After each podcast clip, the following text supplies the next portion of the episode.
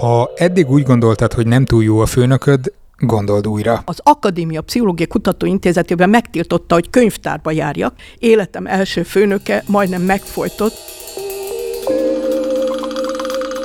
Hát, nem lehetett könnyű, ha az ember olyan témát akart kutatni, ami állami szinten tabunak számított, de kis kreatív megközelítéssel azért át lehetett csusszanni az elvtársak ébersége alatt. Nem azt mondjuk, hogy maguk hipnózist kutatnak, maguk lesznek a humán elektrofiziológiai kutatócsoport, akik a tanulás emlékezést vizsgálják a magasabb idegtevékenység különböző állapotaiban. Ugye ez volt a Pavlovi terminológia. Tehát a Pavlovi terminológiával egy menlevelet kaptunk, hogy bújtatva kutathatjuk a hipnóst. Sziasztok, én Zsíros László Róbert vagyok, ez a Szertár Podcast 261. adása. A mai vendégemmel elég nehéz volt időpontot egyeztetni, oktat, publikál, konferenciákra jár, terapeutaként dolgozik, pörög ezerrel.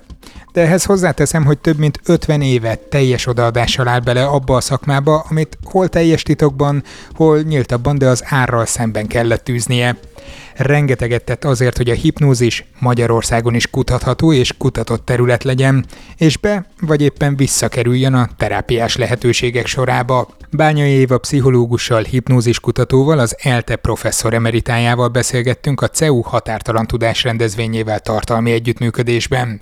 A legutóbbi eseményen Bányai Éva mellett Percel Kristóf anesteziológus hipnoterapeuta, valamint Mácsai Pál színművész is ott volt a színpadon, aki egész meglepő módon kapcsolódik a pszichológiához. Nem fogom elspoilerezni, nézzétek meg, de határozottan elgondolkodtam utána, hogy meg kellene hívni majd az adásba. A határtalan tudást visszanézhetitek, a linket berakom az adás leírásába. De mielőtt rátérünk a beszélgetésre, jöjjön egy ajánló. Tavaly kidolgoztunk egy projektet, ahol egyetemistákat zártunk össze egy hétvégére, hogy kis csapatokban rávessék magukat egy társadalmilag fontos témára. Körülbelül egy évele ment a pilot rendezvény, és büszkén jelenthetem, hogy az idén is részt vettem az előkészületekben, benne vagyok a kiválasztó zsűriben, és az egyik csapat mentora is leszek. Ez a Richter Mindram. Ha egyetemista vagy, vagy tanítasz és vannak jó eszű, kreatív probléma megoldástól lázba jövő hallgatóid, akiket még az sem zavarna, ha elnyernék a 300 ezer forintos támogatást, vagy csak simán ismersz ilyeneket, akkor oszd meg velük a Richter Mindrun linkjét az adás leírásából. Persze, ha te vagy az az egyetemista, akkor csak simán kattints rá és hajrá! A jelentkezés menete egyszerű. Egy online feladatlapot kell kitölteni október 1-ig. Nincsen megkötés, hogy milyen szakon van az ember, hiszünk a szinergiákban. A legjobbakat aztán október 27-én elviszük Balaton szemesre, ahol a víz az valószínűleg már elég hideg lesz, de a hangulat odabent a házban annál forróbb. Pénteken egy hatékony munkára rákészítő workshop lesz improvizációs színészekkel, illetve Polgár Judit veszi majd a hallgatókat stratégiailag gondozásba. Ezt tavaly nagyon élvezték. Aztán szombaton reggel eldörtül a startpisztoly, megkapják a kidolgozandó problémát, és onnantól kezdve vasárnap reggelig, hát nem sokat fognak aludni nyilván, meg sajnos én sem, mert hogy mentorként végig ott leszek az egyik csapat mellett, de ez részletkérdés. Vasárnap aztán jön a prezentáció, lehengerlik a zsűrit, ami nyilván nagyon nehéz helyzetben lesz, jön az eredményhirdetés, fotózkodás, összeborulás, és itt szoktak rájönni arra, amit előre hiába hangoztat az ember, hogy itt nem a 300 ezer forint volt a lényeg, hanem az az intenzív gyakorlati tanulás, kapcsolatépítés, alkotási folyamat, és az, hogy utána Magyarország egyik legnagyobb cégének felsővezetői ülnek le veled külön konzultálni, visszajelzéseket adni, na, az az igazi lényeg. Szóval jelentkezz a Richter Mindrunra, vagy oszd meg a lehetőséget azokkal, akiket szerinted érdekelhet. És most következzen a beszélgetés Bányai Éva hipnózis kutatóval. Azt ígértem önnek, hogy biztos, hogy hipnózisról is fogunk beszélgetni, de szeretném nem minden kezdeni, ugyanis a munkám miatt nagyon sok kutatóval találkoztam az elmúlt években, olyanokkal is, akik nem csak beragadtak a szakmába, hanem szívvel, lélekkel csinálják, de amikor hétfőn láttam önt előadni a határtalan tudáson, akkor engem nagyon meglepett az a, nem tudom, alázat, vagy az, a, az az átélés, amivel a munkájáról beszél. Ez a hipnózisnak köszönhető, hogy ez a terület az, ami ennyire érdekli önt, érdekelte is mindig, vagy ha máshogy alakul az élete, és más szakmába vetné bele magát, akkor is ugyanilyen átéléssel tudná folytatni? Azt hiszem, hogy a személyiségemnek az alapvonása a kíváncsiság. Ezt onnan tudom, hogy egészen kicsi gyerekkoromtól kezdve mondta ezt a család, hogy a kíváncsiság az annyira alapvető volt, hogy egyszer életet mentett az én kíváncsiságom. És tulajdonképpen innen indul, hogy amit én nem értek, amit nem tudok, az engem elkezd nagyon érdekelni. Az, hogy életet mentett a kíváncsiság, az a háború alatt volt. Mi az iskola szanatórium gyógyiskolába bent lakók voltunk azért, mert a szüleim mindketten ott voltak tanárok, és hát akkor ez a Svábhegyen még csak egy telephelye volt, a Mártonhegyi út 6, és a teleknek az alsó részéről remekül lehetett látni a várat, oda bevonult egy orosz üteg, hónapokon keresztül onnan lőtték a várat. Én nem emlékszem erre tudatosan, a zsigereimben őrzöm, jóval később, már 40 éves elmúltam, amikor egyszer ö, rájöttem, hogy miért nem tudok semmilyen labdajátékot jól játszani. Szerettem volna megtanulni teniszezni, mert az annyira tetszett nekem, és lementem a vasasba, és azt mondta az edző az első találkozás után, hogy hát ez reménytelen, mert ha jön a labda, én reflexzerűen behúnyom a szemem. Hát ez tényleg és nem előny. ebből az álmomból jöttem rá a 40 éves korom után, hogy ez miből adódik. Mert azt álmodtam, hogy teniszezem, mert ez tényleg nekem egy vágyam lett volna. Jött a labda, és azt a sivító hangot hallottam, amit mozikba láttam, hogy a katyusák adnak ki, és innen tudom, hogy a zsigereimben őrzöm ennek az emlékét. És ez a történet, a kíváncsiságom története, és az, hogy ez életmentő volt az adott esetben, ezt édesanyám mesélt el nekem sokszor, és aztán mások is megerősítették, tehát ez biztos így történt.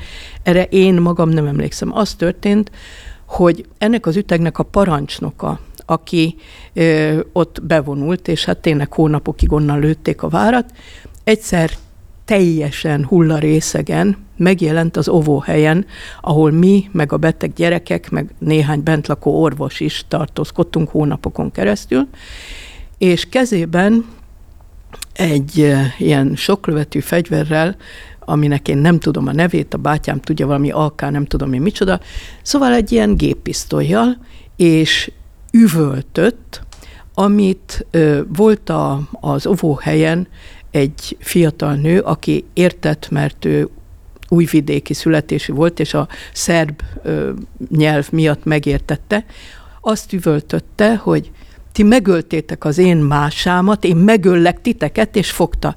Mire is én oda mentem, és hát a rám jellemző kíváncsisággal megfogtam ezt az öldöklő szerszámot, és azt kérdeztem, ez mi ez, bácsi? Mire az történt, hogy hát ugye a nagy szláv lélek elsírta magát, így leeresztette a kezéből a fegyvert, engem fölkapott és elrohant. Képzelheti, hogy a szüleim kétségbe voltak este, hogy na most velem mit fog csinálni, és ezzel a fiatal ö, nővel, aki némileg értett oroszul, utánam, utánunk jöttek, és a látvány, ami fogadta őket, az volt, hogy a parancsnoki szobában, ami a volt főorvosi szoba volt, ott ül, már a fegyver az a padlón, én az ölébe, a vállamra hajtva zokog, és én így simogatom a fejét, hogy ne sírj bácsi, ne sírj bácsi. És ez egy alapvető történet, mert ezzel tényleg tulajdonképpen hát megmentettem azt a pincét, mert ennyire kíváncsi voltam, nem tudtam, én még nem láttam ilyen öldöklő szerszámot. Nyilván nem volt előzetes beidegződés, Igen, hogy és, és, és én tényleg, ami, ami a kíváncsiságomat felkelti, azután utána megyek. Az, hogy pont a hipnózis volt az, ami ennyire fölkeltette a kíváncsiságomat, ez, ez abból adódik, hogy akkor, amikor, hát én ugye a hegyen is nőttem fel, aztán már nem laktunk bent a szanyuba, mert fertőzővé vált, és akkor ki kellett mhm. költözni, de hát ez szerencse volt, hogy éppen akkor a háborús bűnösök elmenekültek a Svábhegyről, tehát mi szolgálati lakásként be tudtunk költözni egy olyan villába, ahol én ma is ott lakom, mert visszaküzdöttem magam. Nagyon jó volt a Svábhegyen gyereknek lenni, ugye zöld terület és nagy kert, és remekeket lehetett ott játszani a kertbe. De a lényeg az az, hogy, hogy ö, elsősök voltunk, ö, és akkor még külön fiú-lányosztályok voltak, tehát mi voltunk a legkisebb ö, termetű és leggyengébbek a Diana úti általános iskolába, ahova én A legbátrabbak is, vagy a legvakmerőbbek is. Hát ezek 1949-50-ben voltam én első hmm. osztályos, és hát akkor ugye a békeharcot vívtuk, gyűlt a vasat és a fémet, ezzel is a békét véded, és ö, meghirdették, hogy vasgyűjtő verseny lesz, és aki nyer, hát az majd mindenféle szépben és jobban fog részesedni. És mindenki legnagyobb megdöbbenésére mi, a legkisebb kislányok, az első B osztály, megnyertük a vasgyűjtő Bevittek egy elhagyott tankot? Hogy... Nem, az történt, hogy ezt senki nem értette. Ö, és már itt tavasz felé jártunk, már majdnem az iskola végén, amikor egyszer édesanyám jött haza, nekünk volt egy ilyen családi szokás, mindenki nagyon intenzíven dolgozott, és édesanyám már akkor az iskola szanatórium gyógyiskola tanári részlegének az igazgatója volt, tehát mindenki sokat dolgozott, de este mindig összegyűlt a család, együtt vacsoráztunk. És édesanyám nevetve jött haza a szülői értekezletről, és mesélte, mindig akkor el szoktuk mesélni a napot, és mesélte, hogy hát évikém ma rólad szólt a szülői értekezlet, mert az Ilonka néni, a tanító néni elmesélte, hogy rájött, hogy hogyan nyertétek meg ti a legkisebb kislányok a vasgyűjtő verseny. Ha itt lesz valami turpiságattól tartok. Hát itt jön a hipnózis, ugyanis azt mondta, hogy kísért minket, ez szokás volt, hogy a, egészen még negyedikes korunkig is mindig lekísértek a, a, az iskola kapujáig, és akkor ott köszöntek el, és addig csöndbe kellett lenni, még így a, a kezünket is oda kellett tenni, és akkor mondta... Jó estét kívánok, szervusztok, hogy pajtások, így van, holnap majd találkozunk, és akkor lehetett nagy hangon már szétszaladni, és azt mondja, tényleg szét is szaladt mindenki a szélrózsa minden irányába, kivéve Bánya Évát, aki oda ment egy karény nyolcadikos fiúhoz, mondott nekik valamit, majd határozott léptekkel elindult, és ezek a fiúk, mintha csak hipnotizálta volna őket, követték.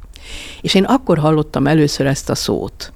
És hát a rám jellemző kíváncsisággal megkérdeztem, hogy hipnotizálta volna, hát én csak mondtam nekik, hogy én tudom, hogy hol van a hegyen vas. De hát mit jelent ez, hogy hipnotizálta? És akkor szerencsém volt, ugye a szüleim értelmiségi emberek lévén el tudták magyarázni. Nagyon szakszerűen egyébként, még ma is szinte egyezik a a hipnózis legújabb hivatalos meghatározásával, mármint a rövid meghatározásával, amit így laikusoknak szoktak mondani, azt mondta, mondták a szüleim, hogy ez azt jelenti, hogy valaki annyira magára tudja vonni más ember vagy emberek figyelmét, hogy azok csak ráfigyelnek, és hogyha mond nekik valamit, hogy mit csináljanak, akkor azt teszik. Mit mondtál nekik? Hát mondom, én csak azt mondtam, ami igaz, hogy én tudom, hogy a hegyen hol van vas. De hát azt mondják, hogy ezek nyolcadikos nagy fiúk voltak, miért hittek neked? Mire én teljesen magától értetődöm, mert ez igaz volt, mondtam én. Tehát, hogy ugye nem ezt a kifejezést használtam, hiteles voltam. Most már furdalja az oldalon kíváncsiság, hol volt a vas és mi volt az? Az a helyzet, hogy emiatt hogy onnan az iskola szanatóriumból lőtték a várat. Ugye még a háború után mi augusztusig még ott voltunk, és én láttam, hogy tele van az iskola szanatórium kertje ilyen el hát használatlan, vagy, vagy fölhasznált, de ott maradt, ilyen különböző háborús hulladékkal. Hát akkor nem álltam olyan messze azzal, hogy egy tankot találtak. Hát ha nem is egy tankot, de, de ott volt ez a rengeteg háborús hulladék, és én ezt tudtam, hogy ez ott van, és nekem azért oda bejárásom volt, mert édesanyám volt ugye az igazgató, és hát oda vezettem a fiúkat amit, a, hogy mondjam, hogy a mai fejemmel már nem annyira magától értetődő, mint ez. Nekem ez magától értetődő volt, hogy én igazat mondtam, hát akkor persze, hogy követtek, hogy miért hozzánk adták be ezek a fiúk, és miért nem magukhoz, mert végül is ők cipelték, az az igazság. A szüleim ezt megkérdezték tőlem akkor, és akkor én magától értetődően azt mondtam, hát én mutattam meg nekik, hogy hol van, és ez így volt. Tényleg én mutattam meg nekik. Nyilván dolgozott az igazságérzete, és Igen. ez nagyon szépnek tűnik ez az év, hogy kiskora óta hipnó, hipnózis pályára készült, viszont ha megnézem az életrajzát, azért vannak benne kitörők. Ha jól látom, tanárként végzett és középiskolában tanított is egy ideig. Nem, nem, nem, nem, nem. Én, ö, nekem egy hobbi tanári diplomám van, ja. tehát én nekem sikerült beküzdenem magam a negyedik újrainduló pszichológus képzési Aha. évfolyamba. Ugye a pszichológus képzést megszüntették a fordulat éve után, és csak 1957-ben a forradalom után indult újra, és én 1961-ben érettségiztem, és a negyedik új évfolyamra kerültem be, összesen négyünket vettek föl 200 jelentkezőből, és csak az eltén volt képzés. Nem, én pszichológus diplomát szereztem, plusz hobbiból egy magyar nyelv és irodalom szakos tanári diplomát, de soha nem tanítottam, csak a szokásos vizsgatanítást a Radnótiba magyarból, és én szerettem tanítani, és az, hogy valahogy ezt alig, hanem hatékonyan is csináltam, ezt mi sem bizonyítja jobban, hogy azok az elsős sök, akiket első gimnazisták, akiket a Radnótiba tanítottam, görög drámákat tanítottam nekik, és még negyedikes korukban is meghívtak az osztálykirándulásokra, tehát hogy lett egy jó kapcsolatunk. Mondjuk az is igaz, hogy a pszichológus diploma munkámat én mindig egy kísérletező alkat voltam, és, és velük végeztem a kísérletet. Mert hogy rajtuk vagy velük? Rajtuk, és velük. De hát úgy, hogy tehát ők voltak a kísérleti személyek, és ugye engem mindig érdekeltek a, az élettani hátterek is, és tudom, hogy, hogy édesapám, aki matematika-fizika szakos volt, az ő segítségével sikerült egy olyan bőrgalván reakciót mérő szerkezetet rájuk tenni, és én a pozitív motiváció hatását akartam vizsgálni, hogy érvényese a Jörkis-Dodson törvény, amit ugye negatív motivációra találtak ki, hogy hogy ha nagyon erős a negatív motiváció, az inkább visszacsap, de hogy érvényes ez pozitív motivációra is, hmm. tehát én dicséret hatását vizsgáltam, és mértem közben ezt a bőrgalván reakciót is, és hát ezt persze borzasztóan szerették a gyerekek, hogy itt én az iskolába bejöttem, és akkor kikértem őket óráról, és ott végeztük, tehát nyilván ennek is szerepe volt, nem csak a görög drámáknak, de tény, hogy én szerettem tanítani. És az, hogy én miért ö, végeztem el hobbiból, ennek az a háttere, hogy én édesanyám magyar-francia szakos volt, és a Sorbonnon végzett, édesapám matematika-fizika szakos, és én hát szerencsés módon a humán érdeklődést, meg, hogy mondjam, az irodalom szeretetét édesanyámtól, és édesapámtól meg az ilyen matematika-fizika dolgokat örököltem, úgyhogy harmadik gimnazista koromban fizikából, negyedik gimnazista koromban pedig magyarból én országos tanulmányi versenyen némi dicsőséget szereztem, és a fizika tanárom, amikor meghallotta ezt, hogy én pszichológiára jelentkezem az egyetemen, fölhívta édesapámat, akit ismert a szakmából, hogy hogy engedheti, hogy az a tehetséges gyerek egy ilyen marhaságra menjen. Azt mondja, hát ezt meg szokták szüntetni, ez nem egy komoly dolog. Azt mondja, hát ez egy puha semmi, hát aki lehetne fizikus, mert ugye olyankor felvételi nélkül az ember besétálhat az egyetemre, hogyha ilyen TDK győzemet arat. Én nem győztes voltam, de besétálhattam volna, és hát akkor édesapám, aki maga is ezt gondolta, hogy hát tényleg, aki ilyen komoly dolgokhoz ért, hát, hát miért nem azt csinálja? Hát ő nagyon komolyan elbeszélgetett velem, ő egy temperamentumos ember volt, még kiabált is, hogy hát ezt semmibe veszed a tehetségedet, és hogy micsoda butaság ez. Édesanyám egész más természet volt, ő leült velem, és elbeszélgetett, és azt mondja, kislányom, én megértem, én megértem, hogy te pszichológus akarsz lenni, mert mindig is te időnként bejártál és báboztál ott a beteg gyerekeknek, tehát hogy neked van egy ilyen hajlamot, hogy az elesetteket segítsd, meg hogy ezek érdekelnek, ezek a dolgok, ezt én megértem. Helyes. De. De.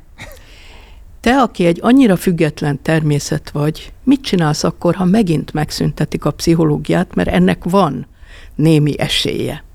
Tudod, hogy évekig képzés sem volt az egyetemen, és ha ez megint előfordul, akkor azért jó lenne, ha lenne valami más is a kezedben. Tehát én azt mondom, hogy helyes, menj pszichológiára, de mellette valami mást is csinálj. És máig ö, áldom az agyamat, hogy nem a fizikát választottam mellette, hanem a magyart.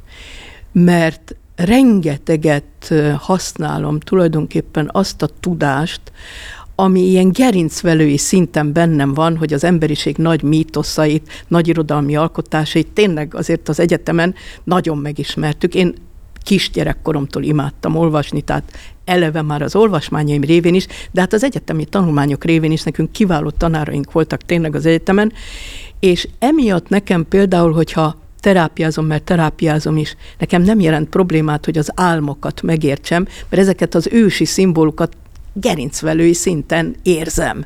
Tehát én nekem a magyar szakos tanári diplomám, amit felszólítottak, hogy hagyjak el, mert nagyon, hát úgy sikerült a, a, a pszichológia első szigorlatom, hogy Kardos professzor úr, aki hát a tanszéket vezette akkor, azt írta be a, az indexembe, akkor még volt indexünk, és az aláírása ott van, hogy kiválóan megfelelt, és meghívott a tanszékre, hogyha végzek, akkor majd a tanszékre menjek, és akkor felszorítottak, hogy hagyjam el a második szakomat, mert hogy aki pszichológiából ilyen, én tényleg minden lehetséges speckolt fölvettem pszichológiába, tehát én nagyon dolgoztam ezért, és, és ö, ö, tudtam, hogy az, amit mi tanulunk pszichológiából, élettant, az, az nekem nem volt elég.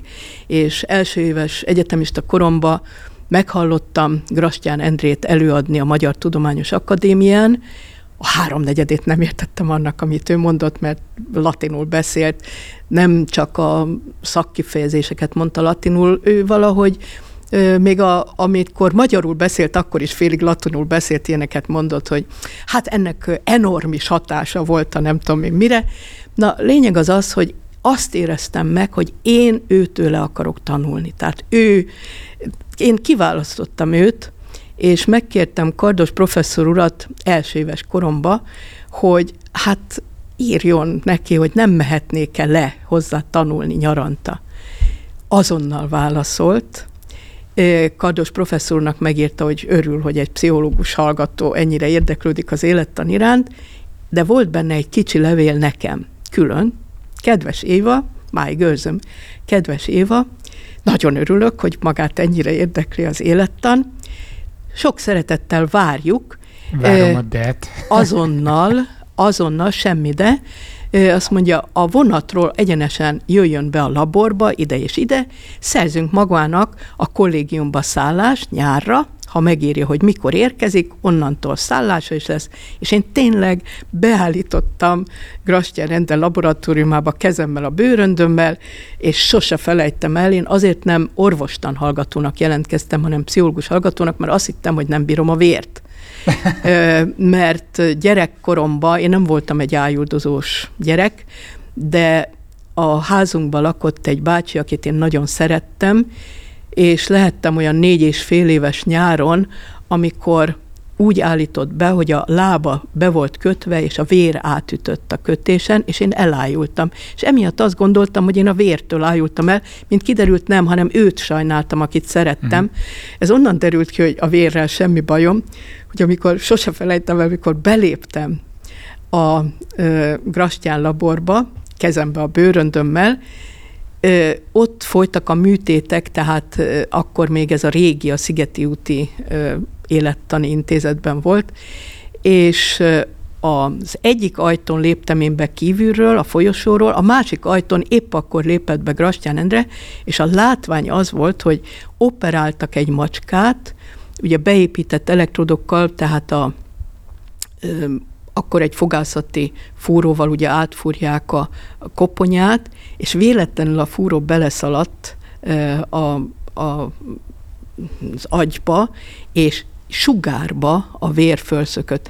Meglátott engem Grastyán Endre, nyilván gondolta, hogy én vagyok a bőröndömmel. Éva, üdvözöljük, jöjjön, el kell állítani a vérzést. Abba a pillanatban a kezembe nyomtak ilyen kis paprikákat, ami így össze volt, tehát tunkolni kellett, a semmi bajom nem volt, nem Bele ájultam. mélyvízbe. Hanem a mélyvízbe. Ott ö, rögtön a vért, ö, és én attól kezdve minden nyaramat Pécset töltöttem, és megtanultam az idegélettant, meg az élettant egyáltalán annyira, hogy 15 évig egy élettani tanszéken élettant tanítottam. És ö, hát az a megtiszteltetésért, hogy hogy a végén, amikor egy új tantervként pszichofiziológiát a professzor úr hát fölkért, hogy vele együtt én tanítsam, és akkor ő három hónapra elment, ha jól emlékszem, Mexikóba, és akkor én vettem át. Tehát, hogy, hogy még egy új tárgyat is tehát én az élettant nagyon megtanultam, máig nagyon örülök. Tehát nekem ez nagyon fontos, hogy én olyan pszichológus vagyok, aki nem egy dualista szemléletű, külön test és lélekben gondolkodik, hanem a kettő egységébe. És ez rengeteget jelentett a kutatásban is, egyrészt. Másrészt akkor, amikor egy nagy sorsfordító élményem volt, ami miatt hát elhatároztam, hogy a terápiába is visszahozzuk Magyarországon a hipnózist. A terápiába is rengeteget jelent nekem, mert olyan ö, testi betegségeknél, ahol ö, nagyon ö, nem könnyű tulajdonképpen lélektani eszközökkel segíteni, mint például a rák. Én az utóbbi időben, mióta magam átestem egy potenciálisan nagyon rossz prognózisú, már nyirokba is betüremkedő meldaganaton. Én azóta, tehát most már több mint 21 éve csak rákbetegekkel foglalkozom terápiásan. Mindjárt visszatérünk ezekre a kérdésekre, de segítsen egy dolgot megértenem az előző rendszernek a tudományos hozzáállásában. Igen. Ugye azt ön is gyakran beszél erről előadásokon, interjúkban, meg egyébként is más forrásokból is lehet tudni, hogy mondjuk a kognitív tudományokhoz, azoknak egy részéhez való hozzáállás az előző rendszerben az meglehetősen ambivalens volt. Ugyanakkor, hogy most is említette, másik oldalról viszont nagyon high-technek tűnő, vagy akkori viszonylatban nagyon high-technek tűnő megoldásokat alkalmaztak, agyi elektródák használata, stb. Ami nekem egy kicsit ellentmondásos, hogy milyen volt akkor a megítélése a tudósoknak, kutatóknak ezen a területen? Hát az a helyzet, hogy én az élettanon kezdtem kutatni a hipnózist, és az élettan az egy nagy presztízsű tudomány volt Magyarországon. És ez volt az óriási szerencse. Máshogy nem is kezdhettem volna el. A hipnózis az kifejezetten tiltott viszont, volt. Viszont ennek volt köszönhető, hogy itt ekkora presztízse volt az élettannak, hogy később aztán az Egyesült Államokban még az előző rendszerben meghívták, hogy kutasson ott? A következő, ez nem egészen így volt, akkor elmondom, hogy ez hogyan történt nem meghívtak, engem én először Ment magától. Akadémi, akadémiai csereegyezményes ösztöndíjjal mentem ki, méghozzá azért, mert én attól kezdve, hogy gyerekkoromban tényleg a hipnózis fölkeltette az érdeklődésemet, ez azért maradt meg olyan erősen, egy kicsit azért, mert, mert tiltott volt. És a tiltott gyümölcs az tényleg mindig édesebb. Minél inkább akadályokba ütköztem, tehát a hipnózisról én mindent el akartam olvasni, hogy megértsem, hogy tulajdonképpen mi is történt ott, hogy, hogy miért követtek engem ezek a fiúk, és miért hozzánk adták be tényleg a vasat és a fémet. És ö, hát elolvastam szép irodalmat, azt ahhoz hozzáfértem minden további nélkül, Sándor, Mátyás, Mária és a varázsló, de akkor, amikor tudományos irodalmat akartam olvasni, és én már gimnazista koromban akartam olvasni. Szerencsém volt, mert a Szilágyi Erzsébet Leány gimnáziumban jártam, és mi ott arra voltunk szoktatva, hogy járjunk könyvtárba már gimnazista korunkba. Mert Szilágyi Hunyadi hagyományokat kutattunk, levéltárba is voltunk, meg minden. Én hát aranykoszorús tagja voltam a Szilágyi Hunyadi Emlékbizottságnak, tehát hogy és a kutatás során, hát ha már ott vagyok a könyvtárban, megkérdeztem, hogy hipnózisról tudományos művet kaphatok-e? És erre egyértelműen az volt a válasz, nem. Ezek a művek indexen vannak, csak kutatóknak adjuk ki. És minél inkább akadályokba ütköztem, annál erősebben égett bennem a vágy, hogy végre tudományosan is megértsem ezt a dolgot, mert még nem értettem, még mindig nem értettem. Engem addig nem hagy nyugodni valami, amíg nem értem. És emiatt egyértelmű volt, hogy én nekem kutatóvá kell válnom. És tekintve, hogy az Akadémia Pszichológiai Intézetében egyetlen státusz volt, amikor mi végeztünk, az evidens volt, hogy azt én fogom megkapni, mert egy akkor induló pszichofiziológiai osztályra szólt ez a státusz. Hát én minden nyaramat egy élettani intézetben Pécset, Grastyán Endre idegtudományos mm. laboratóriumában töltöttem, tehát minden nyilvánvaló adott volt. minden adott volt. Tehát én oda kerültem, és először az ember az akadémiai intézetbe központi akadémiai gyakornok, és akkor, amikor a, az intézeti véglegesítés szóba kerül, akkor döntenek, hogy véglegesítik-e az embert már intézeti állományban, vagy sem. És ami az óriási szerencse volt, hogy ekkor, akkor én kutyák frontál lebenyének az írtását, és hát ö, ö, annak a hatását néztünk, mert a főnökömnek ez volt az érdeklődési területe, és ö, nem tudom, ez érdekli. Itt van egy olyan ö, egyáltalában nem vidám történet ezzel kapcsolatban, hogy én három hónap alatt, ugye, hát a frontál lebeny az egy érdekes dolog, én beleolvastam magam az irodalomba, és három hónap alatt rájöttem, hogy amit mi csinálunk, azt Jerzy Konralski, egy kiváló lengyel kutató, már a 30-as években Lengyelországban Nenszki intézetben megcsinálta, na és amikor erre rájöttem, elkezdtem gondolkodni, hogy mit kéne ehelyett csinálni, mivel én nekem a Grastyán laborban volt elektrofiziológiai gyakorlatom olyan szinten, hogy én tudtam műteni, mély elektródát beépíteni, elvezetni, tehát értettem az elektrofiziológiához, és elkezdtem úgy Isten igazából gondolkodni azon, hogy vajon a, a frontál lebenynek mi a szerepe. Azok a kísérletek, amiket mi végeztünk, azon alapultak, hogy a frontál lebenynek mozgásgátló szerepe van. És én a modern szakirodalmat olvasva, főként az emberi klinikai adatokat olvasva arra a meggyőződésre jutottam, hogy nem ez az igazi szerepe a frontál lebenynek, hanem a tervezésben van szerepe, akkor már erre voltak főként klinikai sérülésekből adódó adatok, és én úgy gondoltam, hogy elektrofiziológiai módszerekkel ezt lehetne vizsgálni, és összeállítottam egy kísérleti tervet, ami egy jó kísérleti terv volt, mi sem bizonyítja jobban, mint hogy két évvel később nem kisebb tudós, mint Karl Pribram, akinek a neve tényleg hát nagyon ismert az idegélettamba, ő bebizonyította azt, amit én hipotézisként felvetettem. Mivel valószínűleg kevesen vagyunk járatosak ezen a téren, ő mivel foglalkozott, vagy ő ki volt? Hát ő egy remek élettan, idegélettan tudós volt, és a, a, a különböző agyterületeknek a viselkedés tervezésben való hatásával foglalkozott, hmm. és ő is erre a meggyőződésre jutott, amire én, hogy a frontál lebenynek nem az a, az elsődleges funkciója, hogy viselkedés gátló, hanem, mert a, tényleg az volt az elterjedt gondolat akkoriban, ugye amiről beszélünk, az a 70-es évek eleje, hanem egy ilyen tervező funkcióban van szerepe, és ő is egy nagyon hasonló kísérleti tervet vitt véghez, mint amit én elképzeltem, és beállítottam. Nevezetesen, hogy elektródot rakunk a prefrontális kérekbe beépített elektródot, ingereljük, és hátulsó agyterületekről, mit tudom én, látókérekből, hallókérekből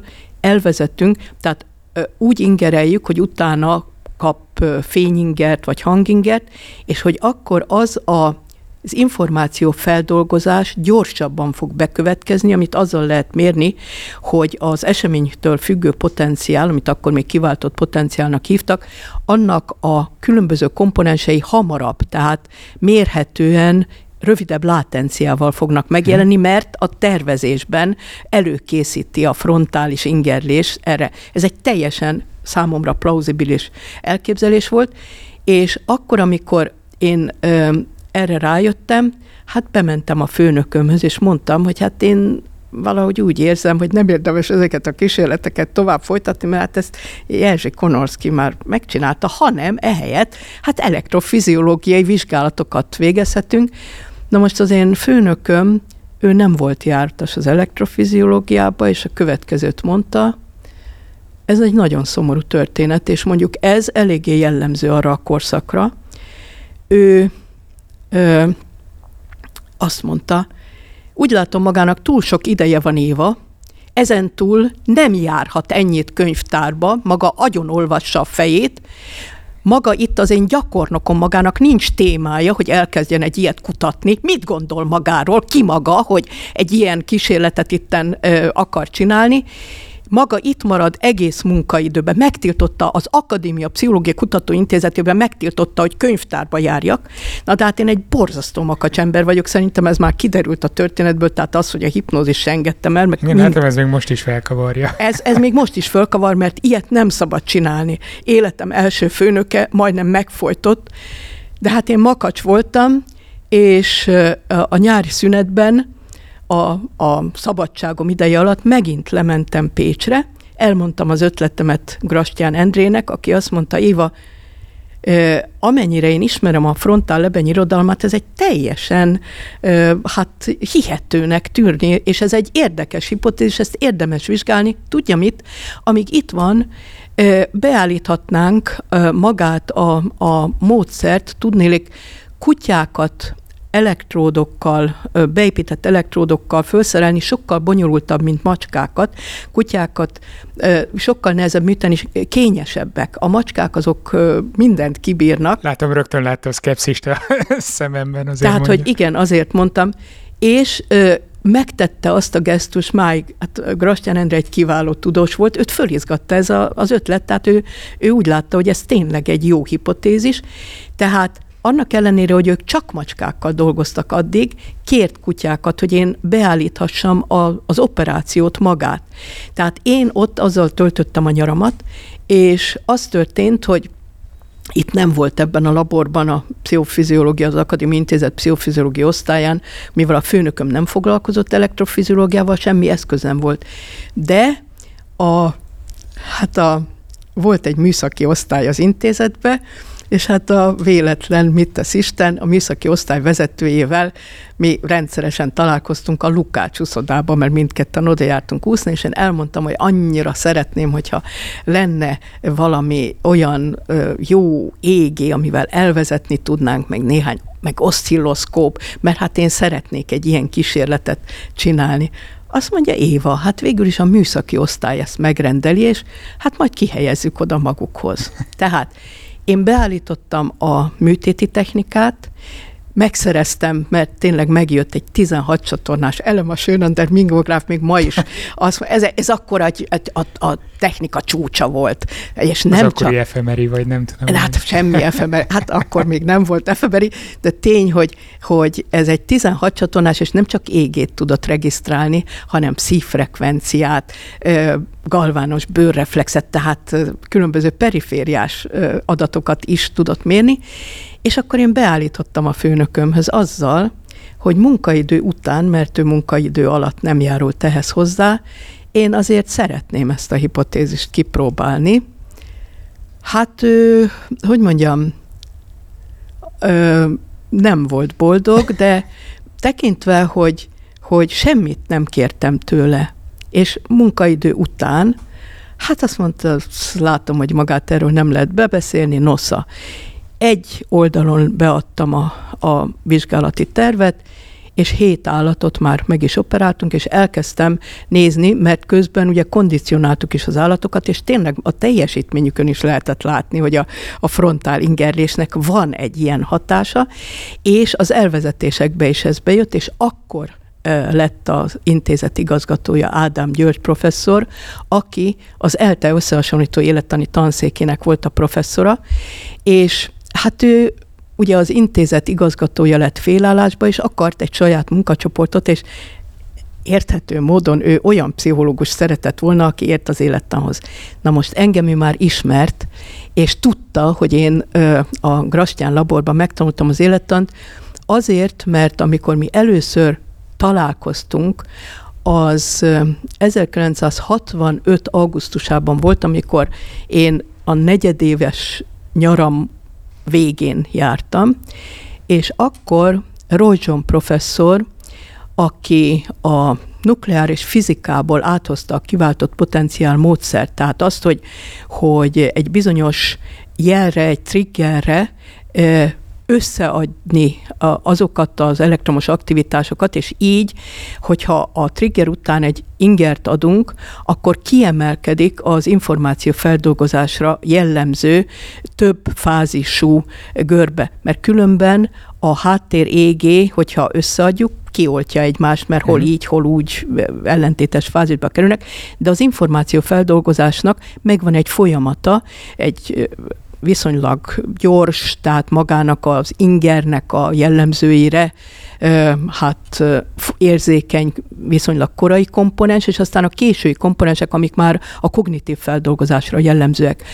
És ez a kiváltott potenciál módszer, ez akkor új volt, és itt Budapesten volt 1965. augusztusában egy IBRO workshop szeminárium, az IBRO az az International Brain Research Organization, a Nemzetközi Agykutató Szervezet, és hát itt demonstrálta ezt a módszert. És ö, Grastyán Amerikából ismerte Roy John-t, tehát neki írt Roy John, hogy ahhoz, hogy demonstrálni tudja az eljárást, szüksége van hét macskára, mély elektródokkal megírta, hogy hová kell besülyezteni az ingerlő elektródokat a hipotalamuszba, és ö, elvezető elektródokat, főként a limbikus rendszerbe, elsősorban hipokampuszba. És nyár elején én mindig nagyon hamar levizsgáztam itt Pesten, az összes vizsgámat magyarból és mindent letettem, de hogy minél hamarabb lent lehessek, és nyár elején bejött Grastyán a laborba, körülnézett, ott voltunk az externisták, ahogy minket hívtak, tehát a labor külső munkatársai, csupa orvostan hallgató fiú Pécsről, és én voltam a kakuk tojás, nem orvostan, hanem pszichológus hallgató, Pécsről. nem Pécsről, hanem Budapestről. Tehát Krastyán Endre bejött, és azt mondja, hát gyerekek, ki tölteni a nyarát azzal, hogy most nagyon hamar megoperál mély elektródok, beépített mély elektródokkal hét macskát, és utána kondicionálja úgy, hogy augusztus végére már stabil kondicionált reflexekkel rendelkezenek, ez az egész nyár munkája. Mindenki jelentkezett. És hát itt olyan kiváló professzorok voltak, mint, mint mit tudom én, Lénád László, aki később a Pécsi Egyetem rektora lett, és az élettani tanszék vezetője, Molnár Péter, aki megalapítója volt a Magatartástudományi Intézetnek, Buzsáki György, aki most Amerikában professzor, és hát én is. És mindenki jelentkezett kivétel nélkül. Grastyán Endre körülnézett, azt mondja Éva, és hát el tudja képzelni, azért ezek a fiúk, ezek nem csak nagyon okosak, hanem nagyon kompetitívek is voltak, hát mindenkiből nagy professzor lett. Kissé vasvilla szemekkel néztek, és akkor Grastyán, aki emberileg is egy nagyon érzékeny és nagyon kiváló ember volt, észrevette ezt, és azt mondja, nem azért fiúk, mint ha ti nem tudnátok megoperálni hét macskát, meg kondicionálni, de ez egy nehéz helyzet lesz. Mert itt bizonyítania kell Royjonnak olyan kisé szkeptikus, nagy tudású kollégák előtt, hogy ez egy olyan módszer, amit érdemes beilleszteni a, az idegélettamba, és én ismerem Roy John-t, nehéz helyzetekben ő hát nem egy könnyű ember. És ezt az Éva fogja tudni legjobban megoldani. Tehát így olyan helyzet állt elő, hogy én operáltam meg a hét macskát, én ö, kondicionáltam, és én kezeltem, mert ugye az állatoknál ö, egy ilyen műtét után a szőrös fejbőrt, tehát ugye az embernek föl kell vágnia, és az nedvedzik, tehát akkor, amikor már be vannak építve az elektródok, akkor fogászati cementből egy kis koronát kap az állat, és abba van beillesztve, és aztán megkeményedik ez a fogászati cement. Tehát tényleg, mint egy koronán, ott ül ez a kis elvezető miniatűr csatlakozó, amihez aztán hozzá kell csatlakoztatni a, a, az elvezetést, és akkor lehet regisztrálni. Tehát előállt egy olyan helyzet, hogy én, aki jóval fiatalabbnak látszottam akkor a koromnál, tehát mint egy kis tini kislány, Hát én segítkeztem, jól beszéltem angolul szerencsére, gimnáziumban is azt tanultam, és utána is nagyon szerettem a nyelvet, és tehát én megértettem magamat Johnnal, és hát az egy demonstráció úgy nézett ki, hogy ő hozzám fordult, hogy maga szerint Éva, ugye most táplálkozási feltételes reflexen szeretnénk ezt és ezt bemutatni, melyik állatot ö, érdemes. Hát mondom, a Mirci az, akit legjobban kiéheztettem, hozom Mircit. És akkor hoztam Mircit, összedugtam az elektródokat, megigazítottam, megnéztem az oszcilloszkópon, hogy jó az elvezetés, hogyha egy kis műtermék megjelent, akkor megpiszkáltam ott a, a a, az elektródokat, és akkor, amikor már minden rendben volt, akkor szóltam Roy Johnnak, hogy hát akkor mehet a demonstráció. És ez azért eléggé feltűnő volt, úgyhogy Ádám professzor úr úgy ismert meg engem, és oda jött, hát ugye egy kutató volt, ő is kíváncsi természeti, hát hogy hogy kerültem én ide, hogy én, én segítek, hát ilyen kislányként. Hát mondom, ugye büszke volt, én nem vagyok már kislány, hát én ötöd éves leszek már a, a budapesti pszichológus szakon, hát azt mondja, elnézést, de hát akkor, akkor is, hát hogy, hogy. És hát elmondtam neki, hogy nyaraimat Grastyán Endrénél, és hát ezért értek én ez. Tehát akkor, amikor ő az intézet igazgatója lett, és munkacsoportot akart alapítani, akkor ő meghívott engem a munkacsoportjába, és ö, én télen mindegyik osztályon az akadémiai intézetbe, hát besegítettem, mert, mert télen itt voltam Budapesten, tehát tudom én, az általános lélektani tanszéken ott voltam gyakorlaton, és hát ott azt nagyra értékelték, hogy én már műtök állatokat önállóan, és mindenféle ilyen elektrofiziológiai dologba részt tudok venni úgy, hogy aktívan. É, aztán a a szociálpszichológiai osztályon Pataki Ferencnek kérdező biztosa voltam, és mondta, hogy nekem adták a leggazdagabb válaszokat, szeretnek velem beszélgetni az emberek, aztán a fejlődések tanul, tehát ők is meghívtak. És akkor egy olyan helyzet állt elő, ami szokatlan ilyen fiatalon, hogy én azt mondtam a professzor úrnak, professzor úr, én arra az osztályra szeretnék menni, véglegesen, hogyha hát méltónak találnak arra, hogy az intézet véglegesítsen, ahol hipnózissal foglalkozhatom. Ettől mindenki hanyat dobta magát, hogy úristen, ilyet itt nem szabad kimondani? A prof kisi elkomorult, és rám nézett, azt mondja, Éva ugye tudja, hogy a hipnózis Magyarországon a három T kategória közül a tiltottba tartozik. Mondom, professzor, én ezt tudom. Ezért nem jutok hozzá a szakirodalomhoz, mert indexem van. Ez, ez annyira izgalmas, hogy mindaddig, amíg Magyarországon tiltott volt a Szovjetunióban, aminek ugye Igen. a pártfogoltja volt Magyarország tudományos területen is, ö, ott viszont engedélyezett volt. Ez, ez hogy lehetett ez a kettőség? Ez Erről sokat beszél több helyen, de ezt a mechanizmust nem egyértelmű, értem. Egyértelmű, hogy a Szovjetunióban Pavlov miatt nem volt tiltott. Ugyanis Pavlov a Nobel-díjas... De Magyarországra ez nem hatott ki? Nem, nem mondták mi azt, mindig hogy az pápábbak vagyunk a pápánál. Hát Há. azért gondolja el, a pszichológus képzésre szüntették be a Szovjetunióban, Magyarországon beszüntették. Szovjet, én azt hittem a szovjet nyomásra nem, szűnt meg Magyarországon. Nem, nem, Magyarország mindig pápább akart lenni a pápánál. Tehát ott volt pszichológus képzés, ott lehetett hipnózissal foglalkozni oly mértékben, hát Pavlovnak magának volt hipnózis elmélete.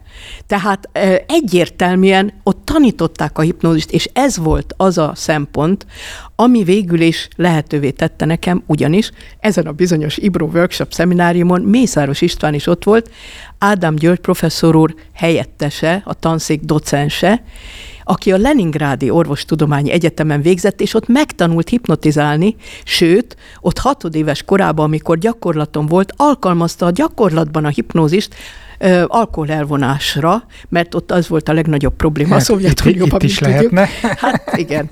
De tény az, hogy tehát őt is érdekelte a hipnózis. És ez volt az a dolog, ami lehetővé tette, mert a prof elkomorult ugyanis mondta, hogy ugye tudja, hogy tiltott, és akkor én erre azt mondtam, hogy igen, professzor, én ezt tudom, de én úgy gondolom, hogy ha van valaki Magyarországon, aki ezt lehetővé tudja tenni, az professzor úr. és akkor rám nézett, azt mondja, miből gondolja ezt? Mondom, tudom, hogy professzor úr Koltusiban a Pavlov intézetben kandidált.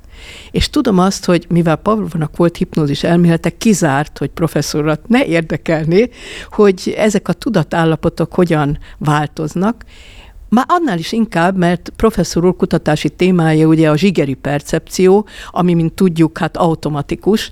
Tehát, hogy ez, hogy az automatizmusok és, és hogy a hipnózisban is ilyen automatikus információk felszíne tudnak jönni, én egyrészt gondolom, hogy professzorat magát is érdekli, másrészt tudom, hogy professzor úr helyettese, Mészáros István tanár úr, tud hipnotizálni, és ő is szívesen használna a hipnózist. Mindezt ennek a bizonyos Ibro workshopnak, mert Mészáros István is odajött velem beszélgetni, tehát ezt mi megbeszéltük, hogy mindkettőnket érdekli hipnózis. És a prof, mármint Ádám György professzor, zseniális tudománypolitikus volt. Azt mondta, nézze Éva, ezen azért gondolkodnom kell. Egy hét múlva hivatott, és azt mondta, gondolkodtam a dolgon, és beszéltem Mészáros tanárúrral is, őt is ö, érdekli tényleg, és szeretné. És akkor álnéven fedő tevékenység alatt azt, megkezdték igen, a... azt mondja, alapítunk helyileg a tanszéken egy olyan akadémiai kutatócsoportot, amelynek maga lesz az intézetből a tagja. Nem azt mondjuk, hogy maguk hipnózist kutatnak, maguk lesznek a humán elektrofiziológiai kutatócsoport, akik a tanulás emlékezést vizsgálják a magasabb idegtevékenység különböző állapotaiban. Ugye ez volt a Pavlovi terminológia. Tehát a Pavlovi terminológiával egy menlevelet kaptunk, hogy bújtatva kutathatjuk a hipnóst. Szóval nézze, úgyis kell egy éber kontroll nyilván, tehát az lesz az egyik tudatállapot, a magasabb idegtevékenység egyik állapota. Van a tanszéken egy alváslabor, hát akkor alvás is, és maguk hipnózis, hát azt is csinálhatják. És ez történt, tehát mi így kezdtünk egy humán elektrofiziológiai laboratóriumba, ami egy óriási szerencse volt, hogy rögtön elektrofiziológiai méréseket végeztünk, amiből nagyon sok olyan tanulság adódott, hogy például nem alvásszerű az égé. Nekem itt támadt a gyanúm, az első gyanúm. Itt lehet, hogy át is kanyarodhatunk egy kicsit a hipnózisra, bár tény, hogy még órákig el tudnám hallgatni ezeket a kis történeti érdekességeket saját szempontból. Viszont hogyan tudná ön megfogalmazni azt, nem azzal az általános megfogalmazással, hogy jó, egy megváltozott tudatállapot, amikor nagyon koncentrál az ember. Mi egy kutatónak a hipnózis? Én nekem, hát tényleg 1970 óta én kutatom a hipnózist, és alkalmazom a hipnózist, és nekem van egy saját ö, hipnózis ö, elméletem tulajdonképpen, ami egyre ö, elfogadottabb lesz nemzetközileg is, egy szociál-pszichobiológiai elmélet, aminek az a lényege, hogy nagyon fontos, hogy a hipnózis két ember interakciójában alakul ki, tehát ez egy társas hatásra kialakuló ö, tudati állapot módosulás, aminek az a lényege, hogy a hipnotizőr igyekszik elterelni az úgynevezett hipnózis indukcióval, tehát a hipnózis létrehozását szolgáló eljárással, igyekszik elterelni a figyelmét a hipnotizált személynek a külső, minket állandóan bombázó rengeteg ingerről. De ez akár lehetne egy meditáció is, nem? Ez nagyon hasonló a meditációhoz, azzal a különbséggel, hogy mindvégig megmarad a kapcsolat a hipnotizőr és a hipnotizált között, és akkor, amikor már sikerül beszűkíteni a figyelmet arra, amit a hipnotizőr mond, és a saját belső állapotaira, mert minden hipnózis indukcióban egy közös elem, ami egyébként a meditációkban is megvan, hogy a légzésre koncentrál. Ugye a légzés azért nagyon fontos, mert két módon szabályozódik. Van egy automatikus szabályozása, amikor nem figyelünk arra, hát Persze most is lélegzünk. Most is lélegzünk, és nem erre figyelünk. Igen ám, de akkor van egy, egy nem automatikus, tehát egy akaratlagos szabályozása is.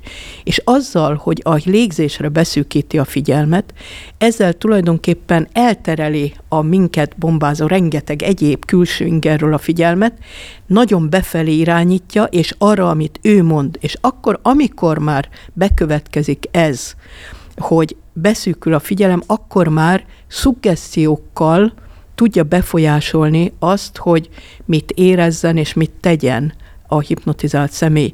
Tehát először tulajdonképpen vele tartunk egy indukció során, és akkor, amikor már azt látjuk, hogy tényleg a légzése elmélyült, lassabbá vált a szívritmusa is már, tehát, hogy megnyugodott egy hagyományos relaxációs hipnózis indukcióban, akkor elkezdünk olyan szuggesztiókat adni, amelyek már jellegzetes diszociatív hatásokat mutatnak. A diszociáció az azt jelenti, hogy az általában egymással kapcsolatban lévő dolgok egyik elemét leválasztjuk. Ugye az asszociációnak az ellentéte a diszociáció. Egy példát mondani erre Például a legfontosabb, ami miatt a hipnózis a reneszánszát kezdte el élni tulajdonképpen, miután a kutatások bebizonyították, a fájdalomcsökkentő hatás. Ugye a fájdalom az egy nagyon összetett élmény. Egyrészt, ha bárhol, mit tudom én, megégetem a kezemet, akkor tudom, hogy ez hol melyik testtájamon történt, tehát van egy olyan eleme, hogy lokalizáljuk a fájdalmat, a helyét megállapítjuk. A másik eleme az az, hogy szenvedünk a fájdalomtól. És van egy olyan eleme, hogy viselkedést indítunk, hogy megszüntessük ezt a fájdalmat, és ebben nagyon sok kognitív tényező is belejátszik, az eddigi tapasztalataink, hogy hogyan sikerült megszüntetni, mondok egy konkrét példát, mondjuk megégetjük a karomat, nemrég ez velem történt, na most ahogy megég az ember karja, azonnal elrántja, és ö, rohan a csaphoz. Csak a hallgatóknak hogy mondom, hogy ezt, Éva most mutatja. Én tényleg, ez, ez egy konkrét, hát nem régi példa, valami elterelte a figyelmemet, és emiatt egy egy Ilyenkor vok. magán alkalmaz fájdalomcsillapító önhipnózis technikákat? Hát az a helyzet, hogy, hogy ez azért nem egy olyan fájdalom, én akkor éreztem a, a, az éget Én rosszul vagyok, hogy ránézek arra a sebre, igen. igen, ez pont most elkezd, akkor eldugom, hogy ja, ne legyen. Én nem vagyok rosszul, súlyos, de... mert ugye hát én élettanom műtöttem is, úgyhogy nekem ezek nem olyan vészes dolgok. Nem, ez akkor én azonnal odaruhanok, itt a kognitív tényező belép, hogy hideg víz alá kell tartani, és ez az égő érzés, ez akkor pillanatok alatt elmúlt, és igen, akkor, amikor a csebb megjelent, akkor kezdett kicsit fájni, de nekem ehhez hogy mondjam, ez nem egy olyan, aminél nekem önhipnózist kellett alkalmazni, hanem egyszerűen eltereltem a figyelmemet, és van mivel elterelni a figyelmemet, mert hát eléggé dús. Világos. Csinálok itt egy sorozatot, nem volt eddig még túl sok epizódja, de ennek az a címe, hogy kiderült ezek a szenzációs tudományos hírek, hogy hogyan érdemes értelmezni a tudomány kontextusába a különböző nagy számokat, vagy éppen a kicsiket. És most, hogy elkezdtem egy kognitív kutatócsoportban dolgozni, most kezdem egy picit azt érezni, hogy elég sok kihívás van ezen a területen, amíg mondjuk egy fizikus megkap több tízezer adatot, vagy matematikus bármilyen területen, szociológusoknak is ott van akár több ezer fős mintája különböző kutatásokhoz, addig mondjuk kognitív területen, hogy fogalmazzak finoman, nagyon óvatosan tudunk bánni csak a, a nagy mintaelem számokkal. Ez pedig tovább nehezíti egy csomó olyan tényező, ami, ami szintén befolyással lehet. Hogyan lehet ezeket a kihívásokat kezelni kutatóként, vagy ezt a frusztrációt, hogy mekkora a mintaelem számom, hogyan tudok kontrollokat beállítani, meg ilyenek? Én ezt sokkal inkább egy izgalmas lehetőségként élem meg. Én egyébként az az igazság, hogy én affektív pszichológiai tanszéken dolgozom, és a természetesen hát általános lélektant oktattam egész életemben, mármint nem azután, hogy az élettanról e, már átigazoltam, mert megalakult a kísérleti pszichológia tanszék, és hát azért én mégis pszichológus vagyok, e, úgyhogy akkor 15 év után a, a kísérleti pszichológiai tanszéken minden tanítottam a, a pszichológia minden ágát, percepciótól kezdve mindent, de a szívem nagyon erősen az érzelmek felé húz, ugyanis ennek a szerepét még sokkal később kezdték fölismerni, mint a kognitív ö, tényezőknek a fontosságát. Ugye a, a pszichológia történetében a viselkedésre alapuló behaviorizmus után azért már az 1960-t tekintjük tulajdonképpen egy ilyen fordulópontnak, amikor megjelent a kognitív pszichológia, de az affektív pszichológia még később jelent meg, és engem hát most sokkal inkább ezeknek az affektív tényezőknek, az érzelmi tényezőknek a szerepe érdekel, például a megismerési folyamatokban is. És az, hogy ez frusztráló, érdekes, nekem ez inkább egyfajta izgalmat keltő kihívás. Tehát, hogy más... Hát tény, hogy észnél kell lenni, hogy az ember megtalálja a hatásokat. Persze, hát észnél kell lenni, na de hát ettől kutató az ember. És ezért van az, hogy hát ma már olyan könnyű, hogy egy kattintással hozzáférek a legújabb szakirodalomhoz. Tehát én még ahhoz szoktam hozzá, hogy, hogy úgy kellett könyörögni, levelet írni, hogy küldje el a külön lenyomatot. Én szerencsés voltam, mert mindig nagyon megható leveleket tudtam írni, úgyhogy én tényleg rengeteg külön lenyomatot akkoriban összeszedtem, akkor, amikor végre elkezdhettem hipnózissal foglalkozni, és itt hozzáfértem az irodalomhoz, döbbenten láttam, hogy itt már csak régi irodalom van, mivel hogy tiltott volt a terület, újakat nem szereztek be. És akkor elkezdtem írni. Máig hálás vagyok az Uppsalai Egyetem ilyen könyvtárközi kölcsönzéssel minden modern folyóiratot, mindent elküldött. Nekem tényleg máig hálás vagyok, azért is ezt mindig emlegettem, hogy a svédektől nagyon sok segítséget kaptam akkor, és Nekem ez inkább egy izgalmas kihívás volt, hogy igen. Tehát ez egy méltó terület, mert nem könnyen lehet ilyen előre elgondolkodtató, vagy hát szóval nem könnyű bizonyítani egy hipotézist például. Egy hipnotézist, hogyha szóviccel szeretnék élni. De pont ezért tettem ezt a kis kitérőt az előbb, mert a, a meditáció kapcsán is Nemrég egy uh, tudományos filmek uh, versenyén láttam egy uh, dokumentumfilmet, egy francia film volt, vagy franciául beszéltek legalábbis. Ott pont, hogy a mindfulness meditációt vették elő, mint nagyon hatékony fájdalomcsillapító eszközt, amit klinikumban használnak valamelyik kórházban, ennek az életét mutatták be, mármint a kórház életét. És ön is beszél, meg máshol is találkoztam a hipnózis fájdalomcsillapító szerepével, és azt látom, hogy ez a kettő, legalábbis nekem laikusként, aki olvas erről, nagyon-nagyon hasonló hatásmechanizmus alapján működhet, Ugyanakkor itt megemlíti, hogy nagyon fontos az, hogy meglegyen a megfelelő kapcsolat a hipnotizőr, illetve a hipnotizált személy között. Elnézésre nem jól használom a kifejezéseket, de hogy mennyire tudjuk kiszűrni azt a hatást, hogy ez mennyire köszönhető annak, hogy milyen személyisége van mondjuk a hipnotizőrnek, hogy, hogy ez mennyire az ő ráhatása, és mennyire az, hogy ebbe a megváltozott tudatállapotba kerül az ember. Hát ezt nem nagyon lehet elválasztani. Az a helyzet, hogy, hogy a hipnózis iránti fogékonyság az egy stabil személyiségvonás. Olyannyira stabil, hogy az újratesztelési korreláció olyan magas, amilyen a különböző pszichológiai vonások közül csak az intelligencia kóciensé. Tehát ez egy uh-huh. nagyon erősen stabil személyiségvonás. Ezt hogy mérik? Ezt Beültetnek standard, valakit, hogy nézze mélyen Nem, nem, nem, hogy... ezt standard eljárásokkal mérik, ami egyáltalán nincs, tehát ma már ez az inga és stb. nem ezzel a módszerrel. A standard eljárásoknak a, az első hát kezdeményező kidolgozója Ernest R. Hilgard professzor volt a Stanford Egyetem, az amerikai Stanford Egyetemnek a professzora. É, azt csinálták, hogy szó szerint azonos indukciós eljárást alkalmaztak.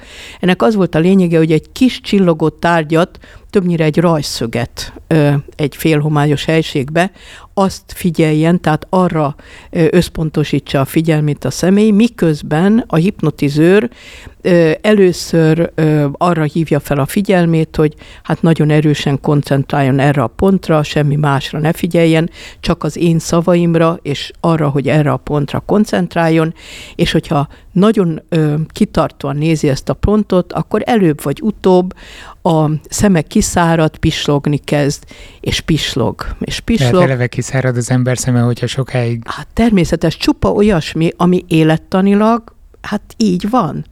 Hogyha tényleg pislogás nélkül tudja nézni, tényleg kiszárad a szeme, és akkor pislogni kezd. És ö, az a helyzet, hogy a standard indukcióban szó szerint olvassa az ember, tehát van, aki aki később kezdene el pislogni, akkor, amikor nem standard eljárást alkalmazunk, akkor például, hogyha ezt, ez egy nagyon szokásos és tényleg a mindennapokban is alkalmazott indukciós eljárás, hát olyankor akkor mondjuk ezt, amikor már látjuk, ezt nagyon könnyű látni, hogy földgyülemlik egy könycsap, csak még nem Most... Ezt a, a kívülről lehet látni, uh-huh. hogy be kéne olajozni a szemet, tehát egy könycsepp tudja azt igen, egy kicsit igen, megnedvesíteni, és mi már látjuk, hogy gyűlik a könycsepp, de ő még nem érzi, és akkor mondja az ember, hogy pislogni kezd. És akkor jé, tényleg, hát ő ezt már hamarabb látta. Tehát tulajdonképpen itt fordul át, hogy az ember kívülről már hamarabb lát dolgokat. Olyan ez, mint amikor egy kisgyerek és az édesanyja e, van kapcsolatban, tudnék, az anya már hamarabb látja, hogy a gyerekben mi történik, mint maga a gyerek, meg még, a gyerek még nem tudja megfogalmazni. Na hát így, amikor beszűkül a figyelme egy felnőtt embernek, akkor tényleg kívülről könnyebben lehet látni, és emiatt ez kettős hatású. Egyrészt tényleg átérzi azt, hogy amit mond a hipnotizőr, az úgy van, és tényleg pislogni kezd, de másrészt van egy kapcsolati hatása is, hogy én, hát ő hamarabb tudta, hogy én mit érzek, mint én magam. És ettől a kapcsolatuk kezd egy kicsit ö, elnézést, hogy szakkifejezést alkalmazni, egy regresszióba, tehát egy korábbi működés módba visszaváltani, olyan lesz ez, mint tényleg a gyerek és a szülők közötti kapcsolat, hogy a szülő hamarabb látja, hogy mire van szüksége a gyereknek. És ez a kettő együtt nagyon fontos a hipnózisban. Tehát a figyelem beszűkülése és a kapcsolatnak a megváltozása. Ezt a hipnózisban arhaikus bevonódásnak nevezik, tehát hogy a személyiségnek olyan ősi arhaikus rétegei kerülnek felszínre, ami egy kicsit gyermekivé teszi az illetőt. És ez nagyon fontos a hipnózisban, ez a fajta kapcsolat, tehát még akkor is, hogyha valaki nem nagyon fogékony a hipnózisra, mert genetikailag megvan az a gén, ami az öröklődést, hogy ki mennyire gyorsan tud tudja így beszükíteni a figyelmét, és ennek értjük a mechanizmusát, mert ez a gén, a COMT gén, ez egy olyan dopamin bontó enzim, most elnézést, de mhm. ennek tényleg ez az élettani mechanizmusa, ami az agynak az előső részében, a frontális lebenyében nagyon nagy szerepet játszik abban, hogy ki mennyire tudja összpontosítani a figyelmét. De az, hogyha valaki lassabban tudja ezt megtenni, akkor is előbb vagy utóbb ez a kapcsolati változás bekövetkezik a hipnotizőr és a hipnotizált között. És ez a kettő együtt nagyon fontos. Tehát az, amikor én a szociálpszichobiológiai elméletben azt fogalmazom meg, hogy egy társas hatásra kialakul az, hogy a figyelem nagyon beszűkül, és emiatt sokkal érzékenyebbé válik külső szuggessziókra, tehát kívülről sugalt különböző dolgokra a személy, és a kapcsolat az egy kicsit hasonlóvá válik a korai nagyon fontos személyiség kapcsolatokra, tehát anya-gyerek, apa-gyerek, testvér kapcsolatokra, akkor ezt, ezt azért mondom, mert ennek megvan a biológiai alapja is. Ugyanis ténylegesen bekövetkezik az, hogy az agynak bizonyos területei másképpen kezdenek működni. És ezt ma már regisztrálni tudjuk. És ö, mi elektrofiziológiai módszerekkel regisztráltuk, de hát ma már olyan elterjedtek a különböző képalkotó eljárások, az agyi vér felhasználás, hogy melyik agyterületnek van nagyon intenzív véráramlása, amelyik nagyon intenzíven működik, illetve a a funkcionális mágneses rezonancia vizsgálat, ami pedig a, az agy mágneses tulajdonságain alapul, és pontosan tudjuk azt, hogy akkor, amikor bekövetkezik a tudati állapotnak egy ilyen módosulása, akkor például a hipokampuszból eh, eredő téta aktivitás a szétterjed a nagy agykérgen.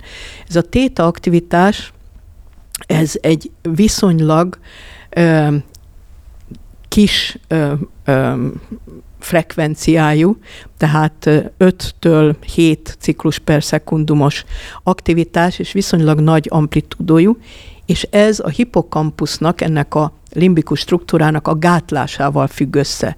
És ennek azért van jelentősége, mert a hippokampusznak nagy ö, szerepe van a hosszú távú memóriába való beírással. És az, hogyha a hippokampusz gátlás alá kerül, akkor ez azt jelenti, hogy a túltanult, adott esetben rosszul rögzött, rögzült különböző ö, olyan szokások, ö, olyan ö, sémák, amik az ember agyába különböző dolgokról túltanultan benne vannak, ezek gátlás alá kerülnek, és nyitottá válik új dolgok befogadására, új magatartásmódok kialakítására, hát ezért olyan hatékony terápiás a hipnózis. Ez az egyik. Ha ennyire hatékony a hipnózis, és ez lehet, hogy ilyen záró kérdés lesz, mert tudom, hogy mennie kell rövidesen, viszont nagyon-nagyon szerettem volna erre még kitérni, hogyha ennyire hatékony tud lenni, aminek nagyon nagy szerepe van akkor, amikor amikor ugye az emberek mentális egészségével való foglalkozás, különösen Magyarországon nagyon-nagyon nehézkes állami ellátórendszerben, nagyon nehéz mondjuk pszichoterápiához jutni, legtöbb esetben, ha az ember nem tudom, generalizált szorongással, depresszióval eljut intézménybe, akkor is max felírnak neki néhány tablettát, aztán jöjjön vissza három hónap múlva, na nem azért, mert javult, hanem felírunk még egyet, ö, hogy akkor nagyon-nagyon nagy szükség lenne igen hatékony eljárásokra. Miért nem elterjedtebb akkor a, a hipnózis ön szerint? Mint eljárás? A világban meglehetősen elterjedt a hipnózis. Itt nálunk Magyarországon én büszke vagyok arra, hogy sikerült a tiltásból visszahozni nem csak kutatási területen, hanem terápiásan is. Tehát most már elő lehet írni hipnoterápiát, és egy tényleg kiválóan képzett kollégáink vannak, erre büszke vagyok. A Magyar Hipnózis Egyesület képzési programja, amit hát én természetesen részletesen ismerek, mert hát tanítok is benne. Ma már nem a módszereket tanítom, hanem az elméletet a, a képzés elején, és aztán a legvégén, hogy milyen ö, modellekben gondolkodunk, tehát milyen más elméleti elemekkel, milyen terápiás iskolákkal lehet ötvözni a hipnoterápiát, mert, mert érdemes különböző irányultságú más terápiákkal ötvözni, például kognitív viselkedés terápiával. Vagy, ami szintén egy nagyon hatékony. Ami szintén egy nagyon hatékony szer. Na, mármint pszichoterápiásan. tehát nem gyógyszer, hanem pszichoterápiás nevezzük eljárás. Módszernek. Nevezzük módszernek, igen. Tehát a világban ez nagyon is elterjedt. Nálunk Magyarországon sajnos azt kell, hogy mondjam, hogy az utóbbi időben annyira nincs ismeretterjesztés, hogy az emberekben még mindig rengeteg tévhit él a hipnózissal kapcsolatban. Ezt én ö, a gyakorlatban tudom, mert akkor, amikor mi ö, rákbetegeknél ö, kísérleti céllal hipnózist alkalmaztunk, és fölajánlottuk azt, hogy két módszer összehasonlítását, a hipnoterápia és a zeneterápiának az összehasonlítását, mint kiegészítő eljárást a kemoterápiára szoruló, uh-huh. tehát magas kockázatú, már nyirokba is beszüremkedő meldaganatosoknál alkalmazunk. Ez valahol válasz a korábbi, hogy keresünk kontrollt kérdéshez hát erre van szó, és képzelje el, többen visszautasították a lehetőséget, mondván, hogy hát a hipnózis, hát az egy ilyen gyanús dolog, hát a cirkuszi hipnotizőrök alkalmazzák, és azzal, azzal rá lehet venni embereket, hogy szexuálisan megerőszakolják őket, mert ez él a köztudatba, mert nincs tudományos ismeretterjesztés, ami engem végtelenül dühít. És ezért vagyok hálás, hogy nemrég a Közép-Európai Egyetem hát ezzel indította a, az idei ismeretterjesztő programját szeptemberben. Akkor legyen most ez az zárszó, nagyon szépen köszönöm. Bányai Éva hipnózis kutatóval beszélgettem. Nagyon szívesen folytattam volna még, de sajnos csak ennyi időnk volt. Viszont kifelé menet még beszélgettünk egy kicsit a folytatásról, úgyhogy nem kizárt, hogy valamikor jön majd egy második rész, amikor már konkrétan a hipnoterápia alkalmazási területeibe, illetve a módszertanába vetjük majd bele magunkat.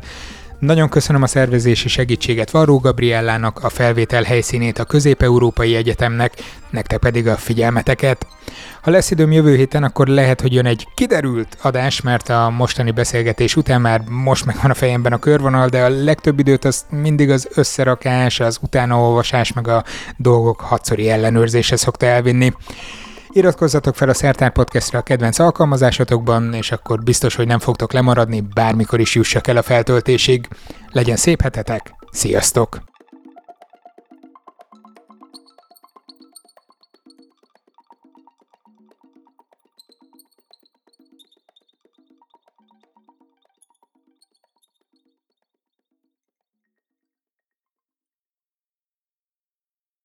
Ez a műsor a Béton közösség tagja.